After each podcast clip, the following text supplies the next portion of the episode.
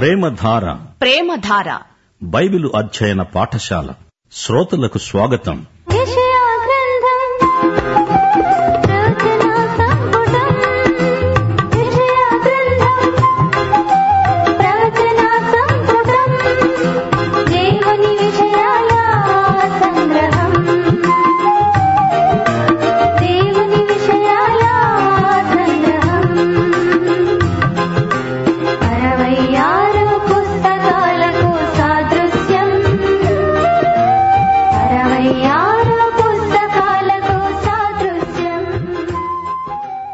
ప్రియ శ్రోతలు మనం ఈరోజు యషయా గ్రంథం పదమూడో అధ్యాయం వినబోతున్నాము. బబులోనును గూర్చి ప్రత్యక్షమైన దైవోక్తి. దైవోక్తి అంటే భారం దేవుని తీర్పు వాక్కు. దైవోక్తి అనగా ప్రవచనం. జాతులలో కలవరం బయలుదేరింది. బబులోను అనగానే మనకు బాబెలు జ్ఞాపకం వస్తుంది. బాబెలు అంటే కలవరం. ఈ అధ్యాయంలో ఒకటి నుండి పదహారో వచనం వరకు వివిధ జాతులు దేవుని తీర్పునకు ఎలా సిద్ధమయ్యాయో చెప్పబడింది. లూకాసువార్త ఇరవై ఒకటో అధ్యాయం ఇరవై నాలుగో వచనంలో అన్యజనముల కాలములు సంపూర్ణమయ్యే వరకు ఎరుషలేము అన్యజాతుల చేత తొక్కబడుతుంది అని చెప్పబడింది. లోకంలో జాతులను దేవుడు ఆశీర్వదిస్తాడంటే ఇస్రాయేలును బట్టే రాజకీయంగా బబులోను కలవరానికి పెట్టింది పేరు. ప్రకటన పద్దెనిమిదో అధ్యాయంలో బబులోను పూర్తిగా విధ్వంసమైపోయినట్లు చెప్పబడింది. బబులోను మత సంబంధ శక్తి కూడా రాజకీయంగా మత సంబంధంగా విజృంభించిన బబులోను పూర్తిగా లయమైపోతుంది. అప్పుడు రెండో నెబుకద్నెజరు బబులోను రాజు. అయితే ఈ రాజ్యం పారసీక రాజైన కోరెషు చేతిలో ఓడిపోయింది. యూదులు బబులోనులో చెరలో ఉండగానే కోరేషు బబులోనును ఓడించాడు. రాజకీయ బబులోను యేసుక్రీస్తు రెండో రాకడతో పూర్తిగా అంతరించిపోతుంది. ఈ ప్రవచనం పదిహేడు నుండి ఇరవై రెండో వచనం వరకు పలకబడింది. దేవుడు అన్యజాతులపైన తన స్వకీయులపైన కూడా తీర్పును కృమ్మరిస్తాడు. యూదా ఇష్రాయేలుకు అది క్రమశిక్షణైతే ఇతర జాతులకు శిక్ష కూడా ఈ ప్రవచనాలలో తీర్పు బబులోనుతో మొదలవుతుంది. బబులోను అషూరును మింగేస్తుంది. యూదాను చెరగొనిపోతుంది. ఆ తరువాత మాదీయ పారసీక రాజ్యం లేచి బబులోనును జయిస్తుంది. జాతులు లేవడం పడడం అంతా దేవుని చేతిలో ఉంది. దానియేలు గ్రంథం నాలుగో అధ్యాయం ఇరవై ఐదో వచనం అపుస్తల కార్యములు పదిహేడో అధ్యాయం ఇరవై ఆరో వచనం. అన్యులను కూడా దేవుడు వాడుకోగలడు. బబులోను ప్రవచనం నెరవేరింది. ఆ జాతి నామరూపాలు లేకుండా అంతరించిపోయింది. శ్రోతలు గ్రహించండి బబులోను అంటే అది లోకరాజ్యాలకు సంకేతం. ఆదికాండం పదకొండో అధ్యాయంలోని బాబిలు గోపురాన్ని జ్ఞాపకం చేసుకోండి. ఈ రోజున కూడా దేవ విరోధి చర్యలన్నీ బబులోను విధానమే అని గ్రహించాలి. ఇదంతా ఒకనొక రోజు పతనం కాక తప్పదు. అందుకే రెండు కొరింతి ఆరో అధ్యాయం పద్నాలుగు నుండి పద్దెనిమిదో వచనం వరకు పరిశుద్ధాత్మ స్పష్టంగా హెచ్చరిక చేశాడు మీ దేహములు క్రీస్తునకు అవయవములై ఉన్నాయని మీరెరుగరా? వేశ్యతో కలుసుకునేవాడు దానితో ఏక దేహమై ఉన్నాడని మీరెరుగరా? వారిద్దరూ ఏక శరీరమై ఉందురని మోషే చెబుతున్నాడు కదా. అటువలే ప్రభువుతో కలుసుకునేవాడు ఆయనతో ఏకాత్మ అయి ఉన్నాడు. జారత్వమునకు దూరముగా తొలగిపొండి మనుష్యుడు చేసే ప్రతి పాపము దేహానికి వెలుపల ఉన్నది. గాని జారత్వము చేసేవాడు తన స్వంత శరీరమునకు హానికరముగా పాపం చేస్తున్నాడు. సరే ఇప్పుడు యషయా పదమూడవ అధ్యాయం వినండి. జనులు ప్రధానుల ద్వారములలో ప్రవేశించడానికి చెట్లు లేని కొండ మీద ధ్వజం నిలువబెట్టండి. ఎలుగెత్తి వారిని పిలవండి సంజ్ఞ చేయండి. ఈ విధంగా తొమ్మిది జాతులపై దేవుని తీర్పును యషయా ప్రకటిస్తున్నాడు. యషయా గ్రంథం ఇరవై ఎనిమిది నుండి ముప్పయో అధ్యాయం వరకు ఆరు విధాలైన గద్దింపులున్నాయి. ముప్పై నాలుగు ముప్పై ఐదు అధ్యాయాలలో ఆదరణ గొలిపే మాటలున్నాయి. అక్కడ వెయ్యేండ్ల పరిపాలన దృశ్యం మనం చూస్తాము. శ్రోతలు గమనించండి పదమూడో అధ్యాయంలో ప్రభువు దినం పేర్కొనబడింది. ఆ రోజున బబులోనుపై కఠిన తీర్పు. అది మహాశ్రమల కాలంలోని పరిస్థితి. పదమూడు పద్నాలుగు అధ్యాయాలలో బబులోను గూర్చిన ప్రవచనం. దానియేలు గ్రంథంలోని ప్రవచనాలు కూడా బబులోనును గురించినవే. దానియేలు గ్రంథంలోని విగ్రహ దర్శనం దాని తల బబులోను రాజ్యం. నెబుకద్నెజరు మొదటి ప్రపంచ సామ్రాజ్యానికి అధినేత. బబులోను అంటే దేవునికి వ్యతిరేకంగా సంఘటితమైన తిరుగుబాటు. ఆదికాండం పదకొండో అధ్యాయంలో మొదలై ప్రకటన పదిహేడు పద్దెనిమిది అధ్యాయాలతో అంతమవుతుంది. మహాశ్రమల కాలంలో బబులోను దేవుని అంతిమ తీర్పునకు గురై అంతరించిపోతుంది. యషయా పదమూడో అధ్యాయం మూడో వచనం నాకు ప్రతిష్ఠితులైన వారికి నేను ఆజ్ఞ ఇచ్చాను. నా కోపము తీర్చుకోవాలని నా పరాక్రమశాలులను పిలిచాను. నా ప్రభావమును బట్టి హర్షించే వారిని పిలిపించాను. శ్రోతలు వింటున్నారా? ప్రతిష్ఠితము అంటే ప్రత్యేకించబడింది. దేవుడు తన వినియోగం కోసం ప్రత్యేకించుకున్నాడు కాబట్టి అది ప్రతిష్ఠితం. దేవుని కోపం బబులోను మీద అషూరు మీద రాజుకుంటున్నది. దేవుడు అషూరును బబులోనును తన ప్రజల క్రమశిక్షణ కోసం తన శిక్షాదండంగా వాడుకున్నాడు. నాలుగో వచనం బహుజనుల ఘోషవలే కొండలలోని జనసమూహము వలన కలిగే శబ్దం వినండి. కూడుకునే రాజ్యముల జనములు చేసే అల్లరి శబ్దం వినండి. సైన్యములకు అధిపతి అయిన యహోవా యుద్ధమునకై తన సేనను వ్యూహక్రమముగా ఏర్పరుస్తున్నాడు. గమనించాలి. బబులోను యూదారాజ్యం మీదికి దండెత్తి వస్తుంది. అలాగే అంతమటుకు అశ్రూరు ఉత్తరాన ఇస్రాయేలుపై దండెత్తింది. సర్వలోకాన్ని పాడు చేయడానికి ఆయన దూరదేశము నుండి ఆకాశ దిగంతముల నుండి యహోవా ఆయన క్రోధము తీర్చే ఆయుధాలు వస్తున్నాయి. బబులోను దేవుని హస్తంలో ఉగ్రత దండం అప్పుడు అది ప్రవచనం ఇప్పుడు అది చరిత్ర. ఇదే పరిస్థితి భవిష్యత్తులోకి మహాశ్రమల కాలానికి పొడిగించబడుతుంది. ఏడు నుండి తొమ్మిదో వచనం వరకు బాహువులన్నీ దుర్బలమవుతాయి ప్రతివాని గుండె కరిగిపోతుంది. జనులు విభ్రాంతి నొందుతారు. వేదనలు దుఃఖములు వారికి కలుగుతాయి. ప్రసవ వేదన పడేదానివలే వారు వేదన పడతారు. ఒకరిని ఒకరు తేరి చూస్తారు. వారి ముఖములు జ్వాలల వలె ఎర్రబారుతాయి. యహోవా దినము వస్తున్నది. దేశాన్ని పాడు చేయడానికి పాపులను బొత్తిగా దానితో ఉండకుండా నశింపచేయడానికి క్రూరమైన ఉగ్రతతో ప్రచండమైన కోపముతో అది వస్తుంది. మహాశ్రమల కాలంలో దేవుడు బబులోనును తిరిగి వాడుకుంటాడు. గతంలో లాగే దేవుడు బబులోనును తన చిత్తం నెరవేర్పు కోసం సాధనంగా వాడుకుంటాడు. మహాశ్రమల కాలం ప్రసవ వేదన సమయం లాంటిది. దేవుని దినం ఈ ప్రసవ వేదనతో ఆరంభమవుతుందని గ్రహించాలి. ఇది మహాశ్రమల కాలాన్ని చూపుతుంది. పదో వచనం. ఆకాశ నక్షత్రములు నక్షత్ర రాశులు తమ వెలుగు ప్రకాశింపనీయవు. ఉదయకాలమందు సూర్యుణ్ణి చీకటి కమ్ముతుంది చంద్రుడు ప్రకాశించడు. శ్రోతలు గుర్తించండి మత్తయుసు సువార్త ఇరవై నాలుగో అధ్యాయం ఇరవై తొమ్మిదో వచనంలో ప్రభువే స్వయంగా ప్రవచించాడు ఆ దినముల శ్రమ ముగిసిన వెంటనే చీకటి సూర్యుణ్ణి కమ్ముతుంది. చంద్రుడు కాంతిని ఇవ్వడు ఆకాశము నుండి నక్షత్రాలు రాలుతాయి. ఆకాశమందలి శక్తులు కదిలించబడతాయి. ప్రకటన ఎనిమిదో అధ్యాయం పన్నెండో వచనం. నాలుగవ దూత బూరనూదినప్పుడు సూర్య చంద్ర నక్షత్రములలో మూడో భాగము చీకటి కమ్మునట్లు పగటిలో మూడో భాగమున సూర్యుడు ప్రకాశింపకుండునట్లు రాత్రిలో మూడవ భాగమున చంద్ర నక్షత్రాలు ప్రకాశింపకుండునట్లు వాటిలో మూడో భాగం కొట్టబడింది. పదకొండో వచనం. లోకుల చెడుతనమును బట్టి దుష్టుల దోషమును బట్టి నేను వారిని శిక్షించబోతున్నాను. అహంకారుల అతిశయాన్ని మాన్పిస్తాను. బలాత్కారుల గర్వాన్ని అణిచివేస్తాను. శ్రోతలు విన్నారా?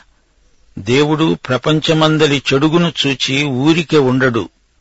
చెడుగు చేసేవారిని శిక్షించకుండా విడువడు. నేటి లోకం వేగంగా దేవుని తీర్పు దిశగా పరిగెడుతోంది. పన్నెండో వచనం.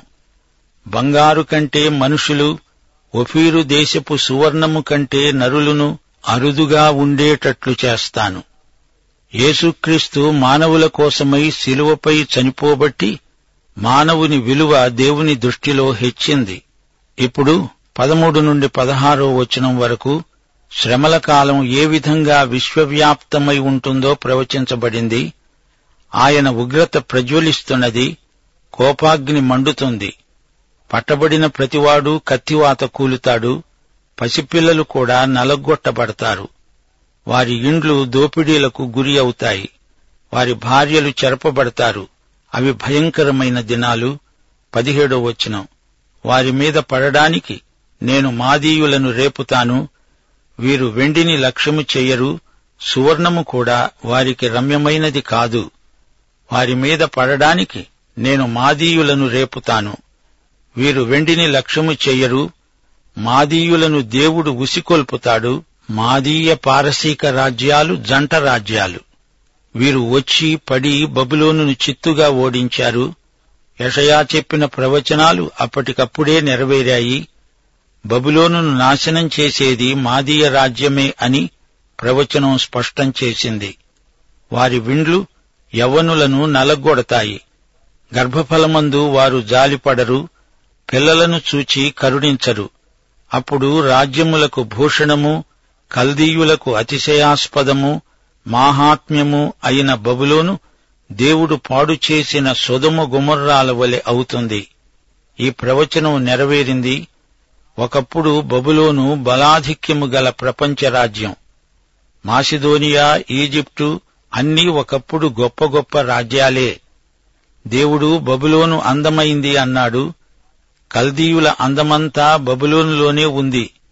అయితే దేవుడు దానిని సొదమ గుమర్రాలలాగా సమూల ధ్వంసం చేశాడు. చివరికి బబులోను శిథిలాలు మిగిలాయి. బబులోను పునర్నిర్మాణం మళ్ళీ జరగలేదు. కూలి నేలమట్టమైపోయిన బబులోను మళ్ళీ లేవలేదు. భవిష్యత్తులో అది పునర్నిర్మాణమైనా పురాతన స్థలంలో మటుకు అది ఏర్పడదు. ఇది దేవుని ప్రవచనం. జ్ఞాపకముంచుకోండి శ్రోతలు. బబులోను అంటే కలవరం. తిరిగి బబులోను లేస్తే అది ప్రపంచంలోకెల్లా గొప్ప మత రాజకీయ కేంద్రమవుతుంది. ఐశ్వర్యవంతమై శక్తిభరితమైనదై ఉంటుంది. ఇరవయో వచనం. అది మరెన్నడూ నివాస స్థలముగా ఉండదు. తరతరాలకు దానిలో ఎవడూ కాపురముండడు. అరబ్బీయులలో ఒక్కడైనా అక్కడ తన గుడారము వేయడు. గొర్రెల కాపరులు తమ మందలను అక్కడ పరుండనియ్యరు గమనించండి ప్రాచీన బబులోను యూఫ్రటీసు నదికి పదిహేను కిలోమీటర్ల దూరంలో ఉండేది. బబులోను నగరం గుండా యూఫ్రటీసు నది ప్రవహించేది. అయితే పురాతన బబులోను మరల నిర్మించబడలేదు. ఈసారి అది మరో స్థలంలో నిర్మించబడుతుంది. అరబ్బీయులు దాని ఛాయలకు కూడా పోరు. ఇరవై ఒకటో వచనం. నక్కలు అక్కడ పండుకుంటాయి గురుపోతులు వారి ఇండ్లలో ఉంటాయి నిప్పుకోళ్ళు అక్కడ నివసిస్తాయి కొండమేకలు అక్కడ గంతులు వేస్తాయి. వారి నగరులలో నక్కలు వారి సుఖ విలాస మందిరాలలో అడవి కుక్కలు మొరలిడుతాయి. ఆ దేశానికి కాలం సమీపించింది దాని దినములు సంకుచితములు. గమనించారా శ్రోతలు వన్యమృగాలు అక్కడ తిరుగాడుతాయి. శిథిలాల మధ్య సింహాలు సంచారం చేస్తాయి. బబులోను శిథిలాలలో దయ్యాలు నాట్యం చేస్తాయి. ప్రవచనం ప్రకారం బబులోను భవిష్యత్తులో ప్రపంచ కేంద్రమవుతుంది. పాపపురుషుడు అనగా క్రీస్తు విరోధి అంత్యక్రీస్తు అక్కడ ఏలుతాడు. అయితే అదంతా సర్వనాశనమైపోతుంది. ప్రవచనాల వాస్తవికతకు బబులోను చరిత్ర గొప్ప రుజువు. భవిష్యత్తులో బబులోను పైకి దేవుని శిక్ష రాబోతోంది. యషయా పద్నాలుగో అధ్యాయంలో బబులోను పతనానంతరం వెయ్యేండ్ల పరిపాలన రాబోతుందని చూపబడుతుంది. వచ్చే పాఠంలో మరికొన్ని వివరాలు వినబోతాము. పాపం ఎక్కడ ఉత్పత్తి అయిందో దానిని దేవుడు ఏ విధంగా శిక్షించడానికి సంకల్పించాడో మీరు వింటారు. ఆ తరువాత దేవుడు పాలస్తీనాపై రాబోయే తీర్పు ప్రవచనాలు యషయా ద్వారా పలికిస్తాడు. లోకంలోని జాతులన్నిటికీ తీర్పు తప్పదు. ఆయా జాతులకు ఇస్రాయేలుకు ఉన్న సంబంధాన్ని పురస్కరించుకొని దేవుడు చర్య తీసుకుంటాడని మా శ్రోతలు గ్రహించాలి. పద్నాలుగో అధ్యాయంలో ఎన్నో మార్మిక సత్యాలు మనం నేర్చుకుంటాము. సార్వత్రిక సత్యాలను స్థానిక పరిస్థితులను ఆధారం చేసుకొని దేవుడు జాతులను దూరదర్శినిలోకుండా చూపుతాడు దేవుడు మాట్లాడతాడు. దేవుని ప్రవచనం సూక్ష్మదర్శిని కాదు దూరదర్శిని. వెయ్యేండ్ల పరిపాలనా కాలం మనకు సువర్ణ యుగం అప్పుడు అందులో దేవుని శత్రువులు ఉండనే ఉండరు. పద్నాలుగో అధ్యాయంలో దేవుని తీర్పు పరిణామం ఎలా ఉంటుందో చూపబడింది.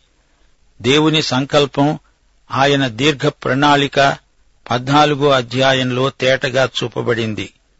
ఈ అధ్యాయంలో మరో విశేషముంది వెలుగు చీకటి ఈ రెండిటి మిశ్రమ సమస్యలు చూపబడడం విశేషం. దేవుని రాజ్యంలోని మహానందం వెంటనే నరకంలోని భయానక దృశ్యం ఈ రెండూ మీరు యషయా పద్నాలుగో అధ్యాయంలో చూస్తారు. సైతాను నైజం వాని అసలు రూపం బట్టబయలు చేయబడింది. బబులోను సామ్రాజ్య విషాదాంత గాథకు తుది పలుకు పద్నాలుగో అధ్యాయంలో ఉంది. ఈ అధ్యాయం చివర అహాజు రాజు అస్తమయం. రెండు రాజులు పదహారో అధ్యాయం పంతొమ్మిది ఇరవై వచనాలు. అహాజు తన పితరులతో కూడా నిద్రించి దావీదు పురమందు తన పితరుల సమాధిలో పాతిపెట్టబడ్డాడు. అతని కుమారుడైన హిజికియా అతనికి మారుగా రాజయ్యాడు. బబులోను పతనం బబులోను రాజు సింహాసన భ్రష్టుడవడం అతని పట్టణం శిథిలమైపోవడమే కాదు బబులోను విధానాల వెనుక లూసిఫరు అనే వేకువ చుక్క ఉన్నాడు. వీడు దేవవిరోధి బబులోను రాజును ఈ విధంగా ప్రేరేపించి నడిపించినవాడు సైతానే. సైతాను మొదట లూసిఫరు అనే దేవదూత ఇతడు దేవుని స్థానాన్ని ఆక్రమించాలని దేవునికి వ్యతిరేకంగా తిరుగుబాటు లేవదీశాడు. సైతానీయ దుష్ప్రేరణ నాశనానికి దారితీస్తుంది. యేసు ప్రభువు తనను తాను తగ్గించుకున్నాడు. లూసిఫరు తనను తాను హెచ్చించుకున్నాడు. యేసు ఈ రోజున పరలోక సింహాసనాసీనుడు. లూసిఫరు పడద్రోయబడిన శత్రువు తిరుగుబాటుదారు. పాఠం ఇక్కడ ఆపుదాము. వచ్చే పాఠానికి యషయా పద్నాలుగో అధ్యాయం ప్రార్థన పూర్వకంగా చదివి సిద్ధపడి రండి. దైవాశీస్సులు. ఆమెన్.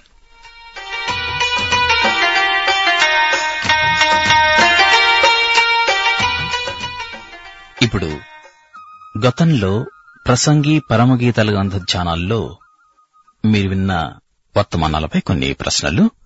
మొదటిగా ప్రసంగి గ్రంథంలో కొన్ని ప్రశ్నలు రాసుకోండి. మొదటి ప్రశ్న ప్రసంగి గ్రంథ శీర్షికలోని ఈ ప్రసంగి ఎవరు? ప్రసంగి గ్రంథ శీర్షికలో ఈ ప్రసంగి ఎవరు? రెండో ప్రశ్న. శాశ్వతకాల జ్ఞానం దేవుడు ఎక్కడ ఉంచాడు? శాశ్వతకాల జ్ఞానం దేవుడు ఎక్కడ ఉంచాడు? అట్టి జ్ఞానం ఎంతవరకు ప్రయోజనకరం? అట్టి జ్ఞానం ఎంతవరకు ప్రయోజనకరం? మూడో ప్రశ్న.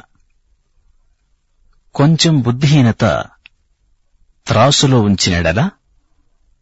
Dash dash తేలగొట్టును. అంటే ఈ ఖాళీ పూర్తి చేయాలన్నమాట. కొంచెం బుద్ధిహీనత త్రాసులో ఉంచినడల? Dash dash తేలగొట్టును. నాలుగో ప్రశ్న. ఇద్దరు కూడి ఉండటం మేలు. ఈ సూక్తి ఏ అధ్యాయం? ఏ వచనంలో ఉంది? ఇద్దరు కూడి ఉండటం మేలు ఈ సూక్తి ఏ అధ్యాయం ఏ వచనంలో ఉంది? ఐదో ప్రశ్న.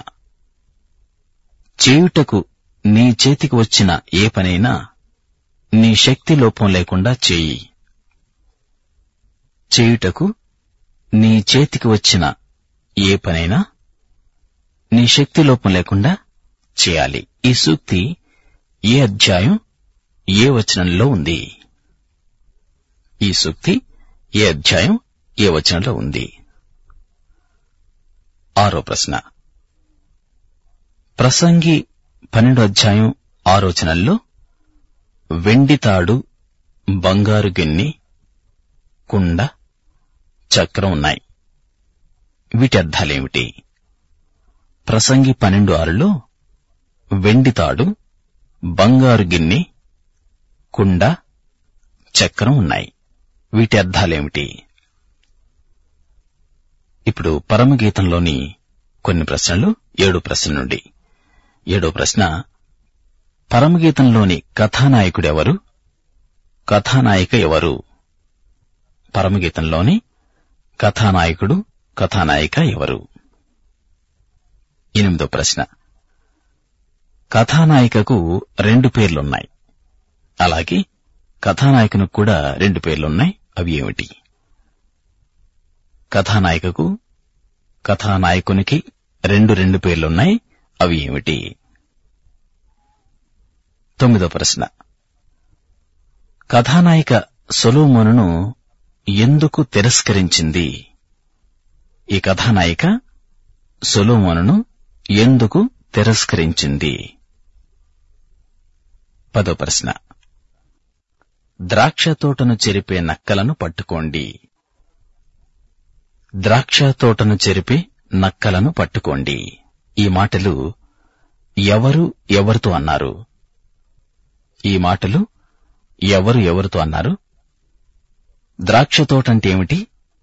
గుంట నక్కలు ఎవరు? ద్రాక్ష తోట అంటే ఏమిటి? గుంట నక్కలు ఎవరు? ఇవి గతంలో ప్రసంగి పరమగీత గ్రంథ ఛానల్లో మీరు విన్న వర్తమానాలపై కొన్ని ప్రశ్నలు.